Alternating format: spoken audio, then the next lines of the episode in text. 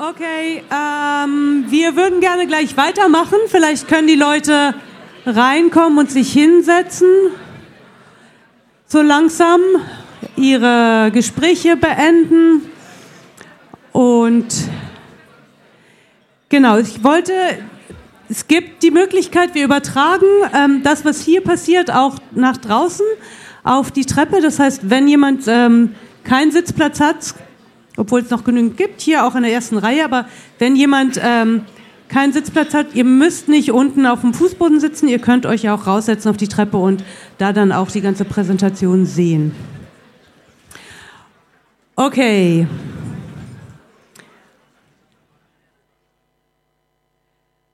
It's my pleasure.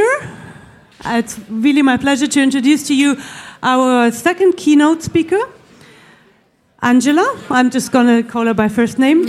Angela comes from Nairobi. She actually was born in Ukraine but uh, grew up in Nairobi.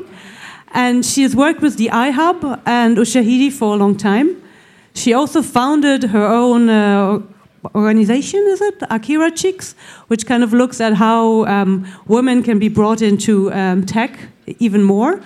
Um, that's quite exciting. So maybe she can share some some of our um, thoughts and experiences there too.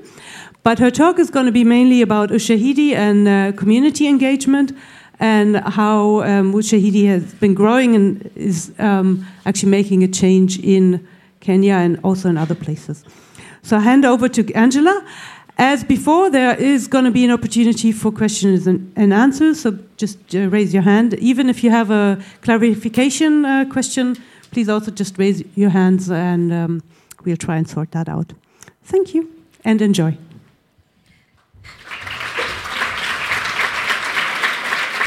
Thank you, everyone. Um, so, I'm a little nervous, so be kind. if I fumble, just wave. Um, like Amy said, if I'm speaking too fast, make me slow down. If I'm moving too slowly, just cue me up to move a little faster. Um, when Judith asked me to keynote today, I, like I said, I, I am nervous. Uh, this is probably the first time I'm giving a keynote address. Um, hopefully, not the last.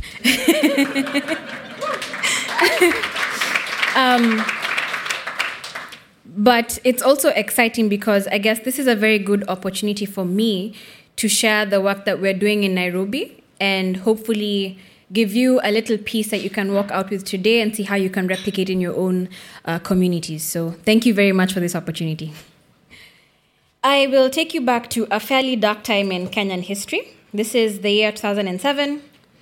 The period leading up to our general election was, I mean, it was fairly good. The economy was booming.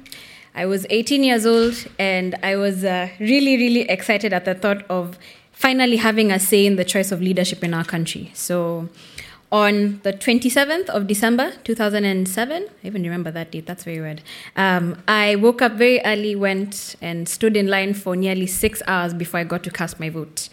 Now, normally I'd be very annoyed that you woken me up earlier than 6 a.m. and that you made me stand for six hours without breakfast.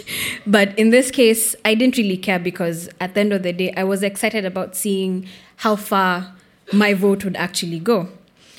Then we waited three days, the results weren't announced, and of course, all of us started getting a little antsy. We were a little worried, you know, what's going on, what's happening, why are things moving slower than usual? And then a few days later, the uh, results were announced, and of course, they were largely contested. And that is when all hell broke loose. Violence broke out in different parts of the country. Um, I think we had more than 1,500 people displaced. No, 1,500 people killed, more than 500,000 displaced. And people like myself were stuck in our house with our family, really scared of going out. So we chose to seek solace in the home because we didn't want to venture out into the unknown danger. Um, and I think this is something that most other families also kind of resonated with at that particular time. The mainstream media was unable to report exactly what was going on in all these different parts of the country. Uh, the government was also trying to heavily downplay how serious the situation was. So we were in the dark, basically. And this is when four Kenyan bloggers came together and set up a platform that would allow for ordinary citizens to share information about human rights violations, whether it's riots, whether it's property loss, death, any sort of government forces, just anything revolving around the around the crisis at that time and be able to send that via the means already have access to, whether it's SMS, email, Twitter, and the web form, and have it aggregated on the map uh, like this. And what this did is effectively give Kenyans a voice when no one else could or would. This is how the journey of a Kenyan born company known as Ushahidi began. Ushahidi is a Swahili word that means testimony. Um, and it essentially, like I said before, gave Kenyans a voice when no one else could or would. This dark period allowed us to form a company that not only specializes in developing free and open source software to allow for information collection, aggregation, and visualization, but also provide platforms through which people who are traditionally considered to be passive recipients of information actually have access to this data, make use of it, and have a say in whatever decisions are being made within their own communities. And I'll talk a little bit more about what we do as we move along. But one disclaimer I need to make right now I don't know if there's anybody in the crowd who understands this. Any James Bond fans in the room? so the idea here is that we develop the technology that helps to empower people, but at the end of the day, it's up to you or it's up to the communities to actually go out and save the world. So we won't do it for you, but we'll make sure you have damn good resources to make sure that happens. Let's fast forward to the year 2010. I'm a little older. I am in my third year of university. And a friend of mine called Jessica Colaço invited me to the launch of a new space that was going to be a physical nexus point for all tech enthusiasts to work out of. Now, the launch of the iHub is something, or that date is extremely important to me because I think that's what marked the journey, my own personal journey within this technology ecosystem. That's why I'm here now. Um, I had never been exposed to the world of having freelancers. I think my idea of a good job after graduating was sitting behind a desk in a fancy suit, working from nine to five, and then going home with my money. and getting exposed to the iHub at that time when I was still in third year before graduating really helped to show me what the power of tech actually has the power of being in a community and the power of coming together and actually making a difference in the world. So, like I said before, the iHub is generally just a space, a physical nexus point for all techies and enthusiasts to work out of together. What this place has done ha- is to provide a space for creativity without bounds. It's created a sense of community amongst those of us who work within the tech industry. Um, people call it the Silicon Savannah. If you come to Nairobi, you cannot pass through Nairobi without passing through the iHub because that's where everything tech um, actually happens. And um, it's also provided for, it's created an avenue for techies who would otherwise be isolated to actually interact with users, interact with communities, business mentors, and researchers to make sure that they're providing value with the tools that they're using. Um, and over the last five, yeah, five years of its existence, um, there are four different arms of the iHub that have been developed iHub Research uh, provides a little more insight into what the market trends are, and whatever research they do feeds back into the developers who sit within the space to make sure that they're actually building things that are useful for the community out there. The iHub UX Lab provides um, resources through which people who are actually building these tools can see how the tool interacts with their users. So it could be, you know, you have a mobile application, you want to know where this specific button should fit, where this other one should not be, that kind of thing. So helping you build out your tool in a way that will be a little more intuitive for um, for the users. And then iHub consulting to help link up the developers who have the skill with those people out there who need the skill because before it was a little more difficult. Uh, you know, you're stuck in your own room coding and you're not really thinking about those people out there who need your help that's a bridge that iHub Consulting has uh, bridged over the last few years. iHub Cluster was sunsetted, but the idea there was to try and build the hugest supercomputer cluster in, in Africa. So let's hope that that can be revived. Anyway, let's go back to the launch of the iHub because that now leads me into AkiraChix, which Judith told you um, about. So on the day that the iHub was being launched, I looked around the room and one thing became clearly apparent. There were very few women. And I thought back about my own situation in my own classroom.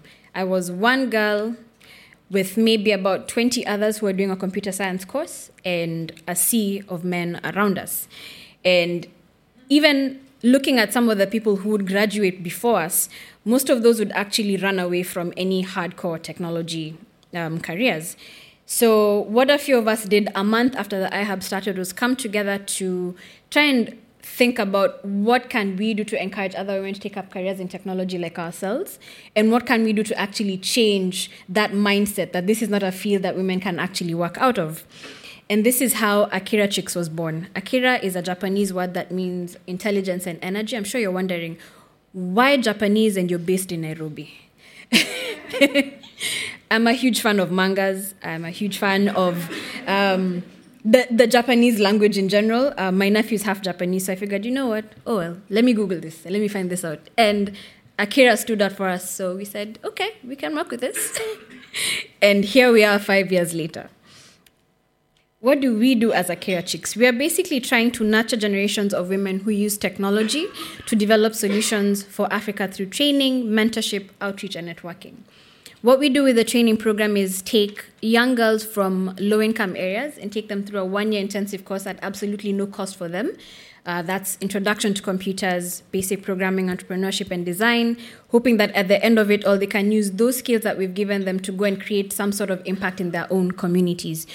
Whether it's um, alleviating the poverty they're in, start their own businesses, that kind of thing. Um, we do mentorship and outreach with young girls in high schools because we realized if we're actually going to get to the point where we get more women in technology, then we're going to have to start young because your career decisions are actually made while you're still in high school. And then the other thing that we do is networking activities where we try and bring, create spaces, whether it's online or offline, within an actual physical space, create an opportunity for us to come together and actually have face to face discussions around what are some of those challenges that we are facing as women in technology? What are the things that we can actually do to bridge this divide? Or having very specific specifically themed uh, topics like whether it's digital security how do we create safe spaces online for women um, what kind of digital security training do we actually require to make sure that we're actually safe um, online so we've been doing this for around five years i will talk about the impact in the next stage so, looking at that historical background into how we started and what we do, I think this is a very good segue into the actual kind of impact that we have had in the last um, few years. The Ushahidi platform has been used in more than 145 countries, translated into more than 45 languages for a wide variety of use cases, which I will now describe. Um, so, back in January 2010, we all know that um, an earthquake hit Haiti and at the time, the team was very small, maybe about five people, and we want we really couldn't. We wanted to make sure that we were using our own skills to help the people who were affected by the crisis at that time. So our then director of crisis mapping, Patrick Meier, basically brought together a group of the Ushahidi team members and helped them set up an instance to deploy the platform. But of course, there was this main challenge in that you are all the way miles away from Haiti, you don't know the language, and you're a team of four people. If you're receiving information, let's say about a thousand reports over one hour, you are going to be overwhelmed. And so, what they did, or rather, what Patrick did, is also uh, brought together a group of volunteers from different parts of the world. They didn't necessarily have to be within Nairobi or within Fletcher School at the time, but people who could actually help process the incoming information whether it was a report comes in, you go and approve it, have it go live on the map, translate whatever information is coming in in Creole into English, and then directly forwarding that over to a humanitarian uh, responder. This was, I think, one of the really hugest use cases of crisis mapping that helped to revolutionize the whole thought of crisis response because this was the first time that we were seeing humanitarian responders receiving first hand information from people who are being affected this is what Ushahidi did at that point, helping to connect those people who ordinarily would have had to wait almost two weeks for somebody to actually come in and help them out in a very short period of time using technology that was very easy for them to access. Similar case uh, with the Japan earthquake, we had all this information collected and aggregated um, on the map that you're seeing on your screen right there. The other thing that the platform is used for as well is citizen journalism. So this group is an actually is a very interesting one because they've been doing this for a couple of years. They've been trying to document cases of sexual harassment against women in a bid to try and um, create some sort of behavioral change by creating awareness. So it's beyond them just actually taking this information and putting it live on the map. They're making use of it and doing research to provide better insights into okay, what's happening in this specific area? What could those use cases be? And they've also kind of tried to develop a model that can be replicated in different countries. So we're seeing a lot of sec- um, a lot of maps trying to document cases of sexual harassment against women coming up based on the work that these guys have been doing. Um, similarly, in Egypt, the maps or the our platform played a really huge role trying to document um, the Egyptian revolution. Um, I think they set up three different maps. Um, the maps played a very important role in documenting the election, the revolution, and the constitutional amendments, trying to share exactly what was happening on the ground and to provide a better situational awareness for everybody around exactly what was going on around that time. And it's very interesting to see what the Egyptians used. They said that they would use um, Flickr to automatically pick photos and have them tagged and displayed on the homepage. Uh, they would use Facebook to try and create a lot more, um, to allow for a lot more interaction with some of their users. And what this culminated into was a really a really powerful message online based on information that they had collected and aggregated and visualized on a map. One of the other use cases we've seen of Ushahidi is in election uh, monitoring. Um, we used it in Kenya back in 2013. We're seeing the Nigerians going to be using it in a couple of weeks. Um, it's going to be used in Burundi as well, just to create, uh, rather, to provide some sense of accountability and openness in terms of what's going on around um, election monitoring around that time. Moving on to the impact that the iHub has had. Ever since it started, we've seen more than 16,000 members sign up. So these are people who access the website online, and these are people who actually come into the space. We've held possibly more than 500 events with people like Vinton Cerf, just trying to create an opportunity for the users or the people within the space to learn from other people. Um, and we've also seen um, a lot of companies start out. So, you know, this is a group of four people coming into the space, meeting each other for the first time, clicking and discovering, you know what, we have a common goal, let's start a company. And we've seen more than 152 in the last um, four years. And with AkiraChix, we've graduated more than 61 girls in the last five years. Um, and most of these girls go out and either join different industries, um, different companies within our technology ecosystem, or start their own businesses. Now, one of the ones that's very interesting to us is a girl called Florence Wanjugu who launched a website called Made in Nairobi.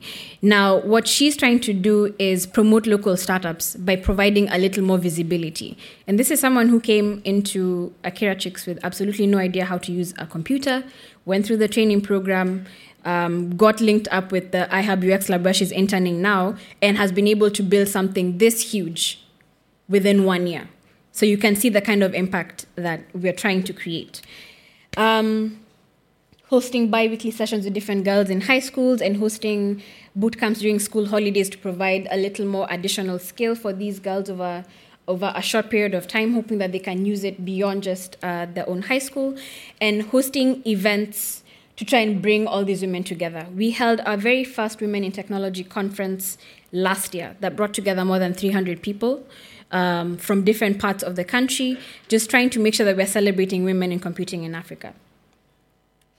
Now, this is where the interesting part. I'm sure this is what all of you have been waiting for. What are some of those lessons that we have learned from all of this work that we've been doing over the last uh, five years? It's not about the technology. It really isn't. um, people tend to look at technology as the complete solution to all our problems and forget that you have to power the technology with something, and that has to be human resource. Yes, technology can be more effective than throwing stones, but it will not be the complete solution. And let me show you an example of how exactly that works.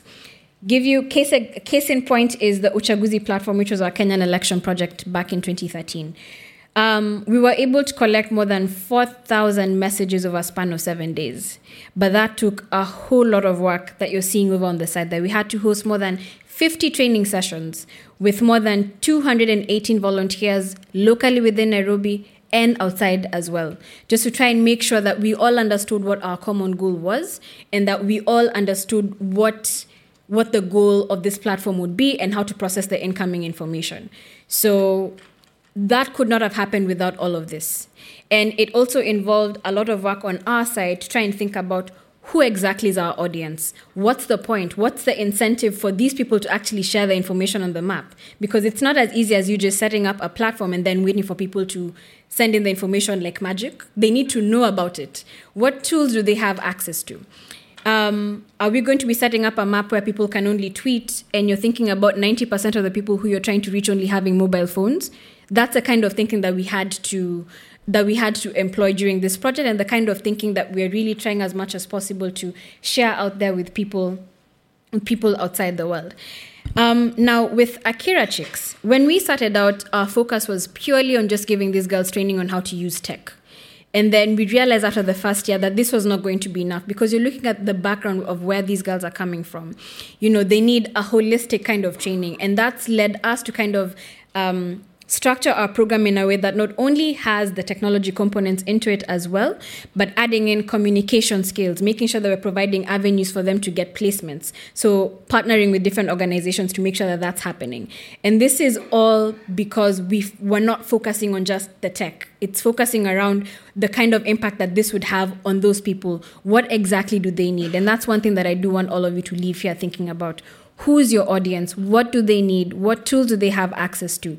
Don't forget about the tech at the very beginning. Just try and focus and put yourselves in the shoes of those people who you're actually trying um, to reach. The other lesson that we have learned is that when you put clever people in the same room interesting things tend to happen.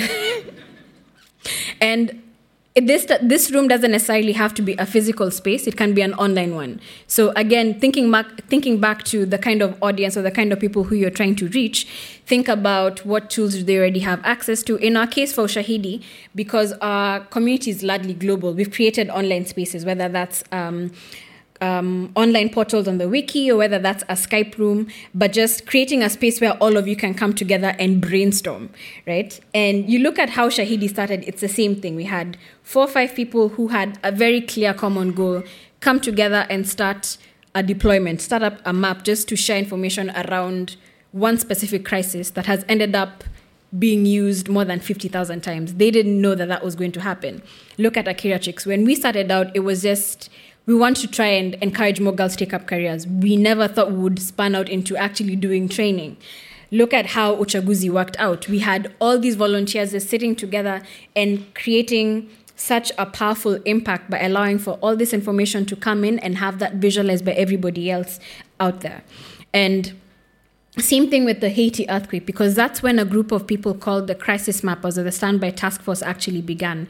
It was through that specific volunteer um, situation that these people realize, you know what, we have a lot of these kind of crises happening. We really need to set up a space, or rather, set up a group of people who'll be able to be activated in a, in a span of a couple of days or a couple of minutes or a couple of hours to make sure that this information is easily processed. So it saved a lot of time in terms of um, sourcing for volunteers, sourcing for people who are already familiar with the technology, right? Let your audience be your guide. So, circling back to the very first statement, thinking about who your audience exactly is and what, what they need, making sure that you're providing value. Now, I think one of the reasons why we, uh, why Ushahidi has had so much success is because we looked back at the kind of people who were trying to target or the kind of people who we needed to reach. And it was very clear that the easiest way to be as inclusive as possible was by using the tool people already have access to, the most ubiquitous one, which is the mobile phone. So we've used a mobile first approach that has ended up being replicated severally. Uchaguzi ended up picking out um, data, about 90% of the data that was received came largely from SMS. So the key the key message here is to make sure that you're building technology that is appropriate to the people that you're trying to reach making sure that you've actually put yourself in their shoes and seeing exactly what kind of impact that that will have the other thing that you need to think about is feedback um, I think one of our co founders likes to say that the key to behavioral change lies in feedback loops. Um, let me give you an example. If in the case of Uchaguzi, when somebody would send in a text message, if that text message didn't end up being acted upon, then you know you wouldn't really be driven to send that message back again. But by making sure that whatever information is being received is actionable, and this person having visibility on the kind of action that's being taken based on that, then you'll be motivated to kind of send that back through. And that's one of the things that we're also really trying as much as possible to encourage amongst all of our users. We've developed toolkits to kind of help you frame frame that uh, help you think about um, who are the different partners that you need to bring on board to make sure that if you're receiving this kind of information, that it'll be acted upon. In the case of Uchaguzi, it was coming up, uh, identifying partners in the law enforcement agencies, um, humanitarian responders, just in case there was any sort of um, humanitarian crisis or human rights uh, violations, and just making sure that that was actually um, being taken care of around uh, that time. The other thing that I have learned within that time period is about openness and collaboration. Now, when you look at what the power of open source tools or just openness in general actually does is it allows you as a user or allows you as different communities to stand on the shoulders of giants. It allows you to build upon things that already exist. It allows you not to have to start from scratch, which is what the Ushahidi platform kind of provides. Because when you're looking at a way of trying to collect and aggregate this information, then it's very easy for you to do. Think about what the iHub does, providing a space where you don't have to you can come in and have those resources already available to you. Those networks have already been created for you. You don't have to go out and search for them. You already have a space where you can go and actively do your testing, already have a pool of resources where you can go and do um, your research. And then, in terms of collaboration, thinking about not reinventing the wheel. So, if there are already existing communities or existing people who you can reach out to, do that as well. Because um, through that, you'll have a much bigger and a much more effective force um, moving forward. Now, I think what we've done in Kenya right now is built an ecosystem that's serving as a proof of concept for application across the entire world. Because when you look at how Ushahidi and iHub and AkiraChix work together, or how all of that beginning kind of sprouted out, it's very clear that working together makes you a much stronger force. So I'll leave you with one quote where we say, Alone you go faster, but together you go further. Thank you very much.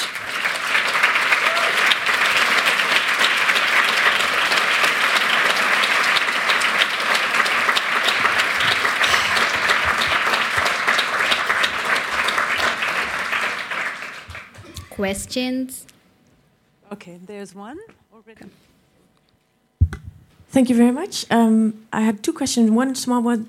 Are you also working together with, um, what's her name, Jamila she had this really cool tool, a farm where they work for the farmers, and mm-hmm. I was thinking you might work together with her. So she is actually one of the first the first members of AkiraChix, and they actually started mFARM through that because what happened is I think we got a call for a hackathon that was going to be happening in Nairobi, and they sat down for four days, hacked on it as a group, and ended up starting a company that has been in existence for those close to three four years. So that's the kind of serendipity that we're talking about, you know, seeing how all of that connects together. So yes, I do know them.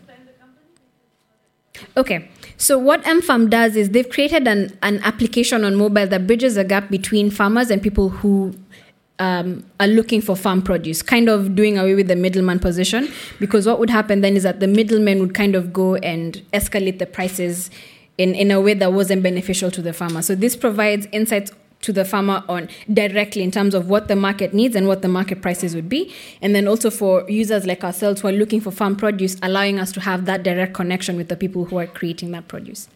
And the, and the second question was um, about the feedback lesson. Mm-hmm. Uh, so if I see a map of Cairo and I, or, or maybe the Kenyan elections, mm-hmm.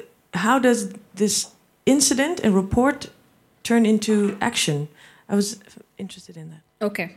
So um, in that case, what happens is we, again, the technology can only do so much for you. So, how that feedback happens lies in the partnerships. Because when you look at what we do, we focus on making sure that the technology allows for pulling in the, the data, but the action can only be done by a group of people who have the mandate to do that. So, in a case of uh, the Kenyan election or Cairo, they have to have different partners already identified who have kind of the same, rather have a common goal to make sure that that is happening. So the information comes onto the platform, you forward it to the specific people who will be able to act on it, and then create a flag on the report itself that this is something that has been acted upon.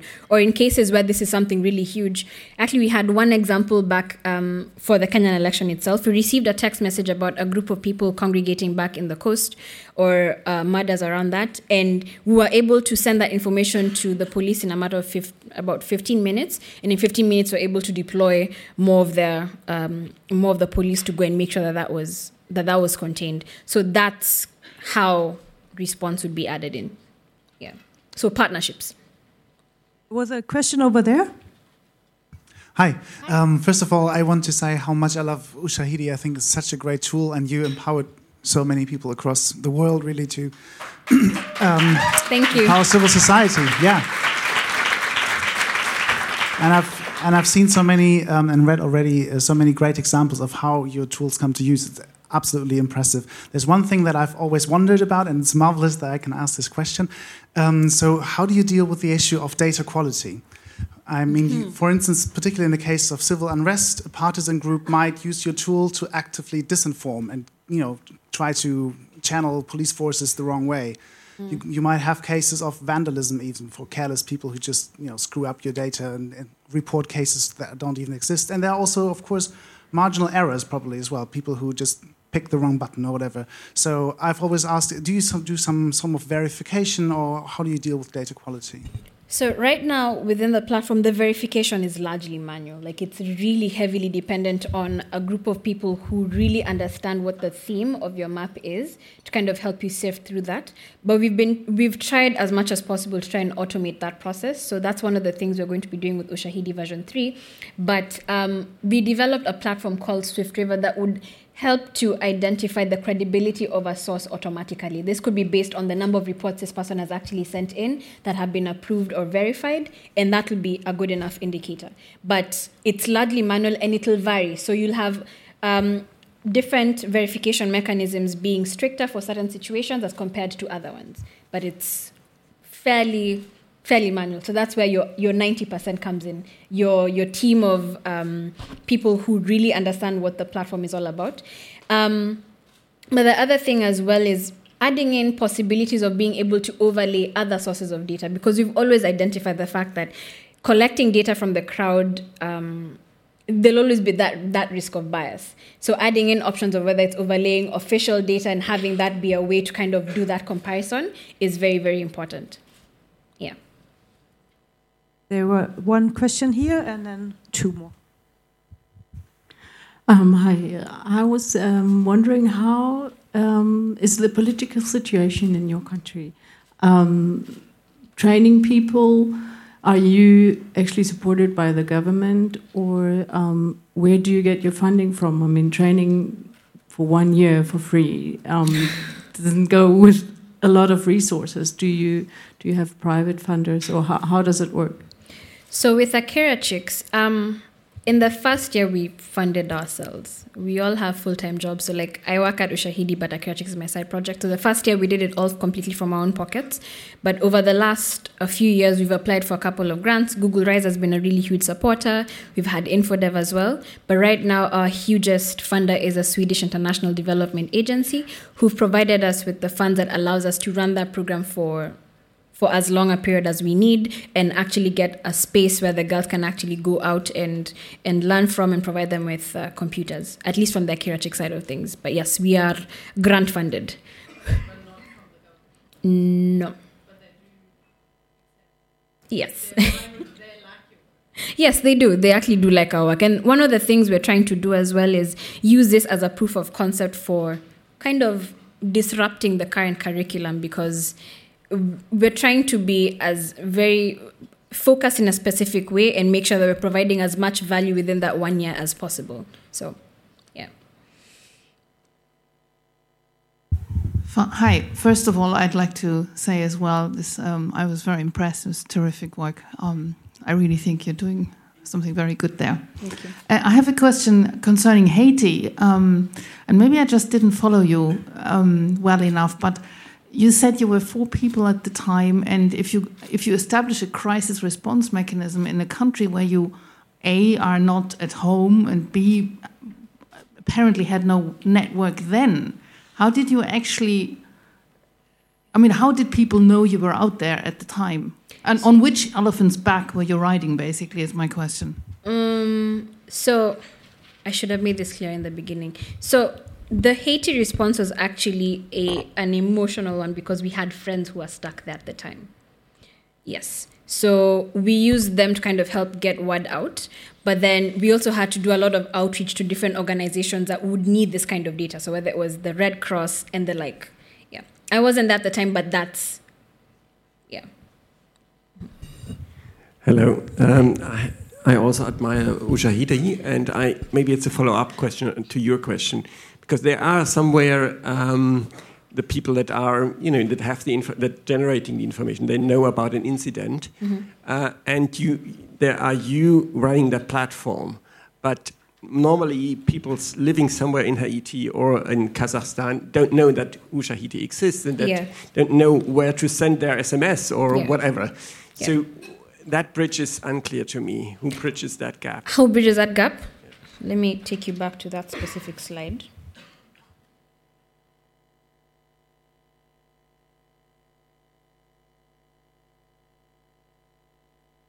That one. so we're not the ones who would deploy in Pakistan or we're not the ones who will deploy in Haiti. We'll rely on our network of volunteers or our community members who are already based there. So, you know, you look at the Haiti, uh, the, the first Haiti deployment, that was um, a very good way to kind of show the possibilities that the platform would provide. And the people who helped us during that time ended up continuing to use the platform over and over for other things, which helped us to build a community around our tools. Yeah. So we are not the ones who actively deploy. We really heavily rely on our own networks within there. And then for them, they need to make sure that they have a very extensive outreach campaign. So again, going back to thinking about who your users are, where are they, what tools do they have access to, so you can decide: Are we going to be using campaigns, online campaigns? Are we going to be using posters? Are we going to use text? Are we going to use radio? But that's normally up to them, depending on the context of what you're deploying the map for. Okay, are there any, any more questions? Yes, very good.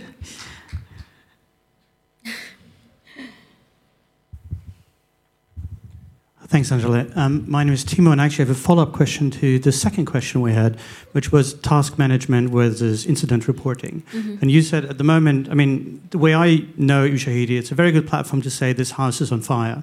But it's not a very good platform to say, like, oh, I'm going to go and put out the fire and then report back oh, the fire has been put out. So incidents tend to accumulate. Mm-hmm. And use, I was just wondering with like, you know, version three or something like that, and I work mainly in humanitarian assistance, mm-hmm. is this something that, you know, where you're thinking about connecting it more with task management applications? Yes that's actually one of the really hugest ones, and we're calling that um, workflows. So, first of all, being able to actually break that out into all those different tasks and be able to act um, very clearly identify what requires action, what doesn't require action, and who's actually doing it. Because currently, it's required us to build plugins to make sure that that's visible or add in a manual process where that's actually adding in a description and things like that. So, that is something that we're working on. Yes. But it's something that's still worked on from a manual perspective. Yeah. Okay. Um, I have a question. In terms of community engagement, um, what, how, how do you go about that? I mean, for, for your own for your own community, more. Okay, so like I said before, because our community is very global, um, we need to find ways of being able to connect with them because at times we not mean we may not necessarily have a physical space for us to do that. So we rely heavily on mailing lists. We have a Skype channel. We have IRC for the people who are a lot more technology savvy, and then we also have forums through which people can actually come in and uh, share content with each other. So it's very it's it's very heavily geared to online online engagement at the moment and then once in a while we'll host large scale events where we can bring people together or for um, looking at the how the Ushahidi team is spread out, people who are in different areas can actually host meetups within their own little areas. But that's just one way. Um, I don't really think I'd focus a lot more on the channels of how we engage with them as opposed to more about how you provide value because it's something Amy said, you know, I'd rather have you know 10 people who are actively engaged on the mailing list than 10,000 people who I'll keep sending information to and they don't really do anything about it. So the key to community engagement is really identifying what that incentive is for that person to be a part of your community right? And making sure that you've clearly defined what your community is in the first place. Is it centered around just people who use the platform? Is it centered around people who help you translate it? You need to make sure that you have that definition very clearly defined and make sure that you have very good entry points for people to identify as being a part of a part of that a part of that community. Yeah. Good. Are there any any more questions? Then I have one last one, if I may, which is linking back to campaigning because actually.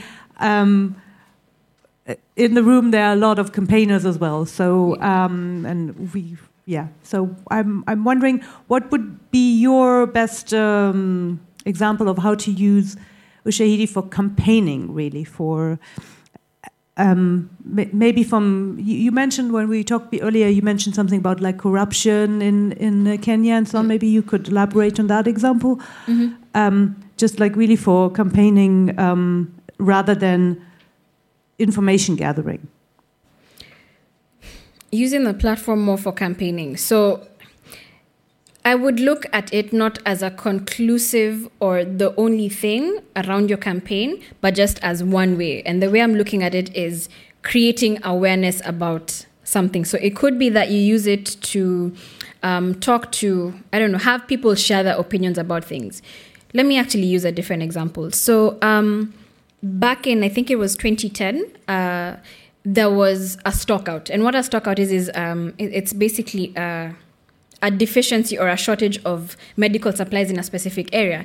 And we had uh, the government trying in, I think in Uganda and in Kenya, trying to kind of downplay that there was actually a, that there was actually a health. Uh, a health supply, medical supply shortage. And so, what a group of human activists did is set up the map and decided, you know what, we're going to go to the people who are actually experiencing this shortage you went to a hospital and you didn't have aspirin. Can you send us a text message and let us know?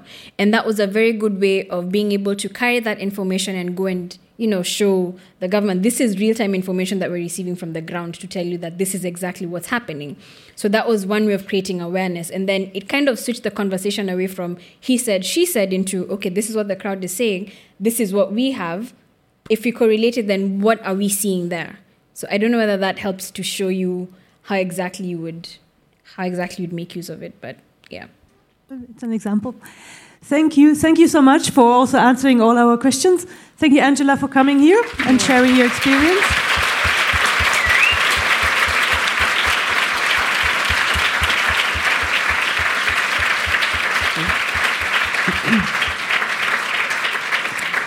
Okay, so, also bald geht's zum Mittagessen, aber noch nicht ganz. ich frage mich gerade, wo Maike, Maike da ist. Gut. Ähm,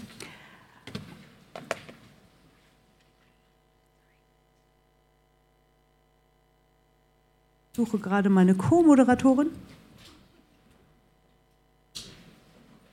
Äh, Claire? Gut. Ähm,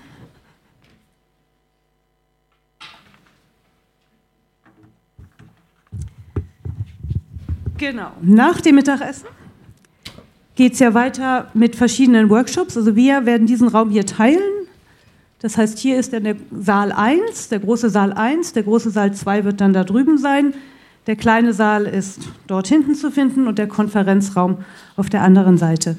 Ähm, wie gesagt, hat sich das Programm ein bisschen geändert, zumindest was das Programm hier im ersten, im großen Saal anbelangt. Da haben wir Arne Vogelsang, der über ähm, politischen Extremismus im Netz reden wird und leider nicht die ähm, Jennifer Dempsey von der Yes Campaign. Da kommt auch die Maike, die hat nämlich andere Regieanweisungen für euch. Genau, also das ist das Programm am Nachmittag. Am Abend haben wir um 17.15 Uhr eine Podiumsdiskussion, wo wir auch noch mal ein paar Sachen aufgreifen werden, die auch hier schon angesprochen wurden.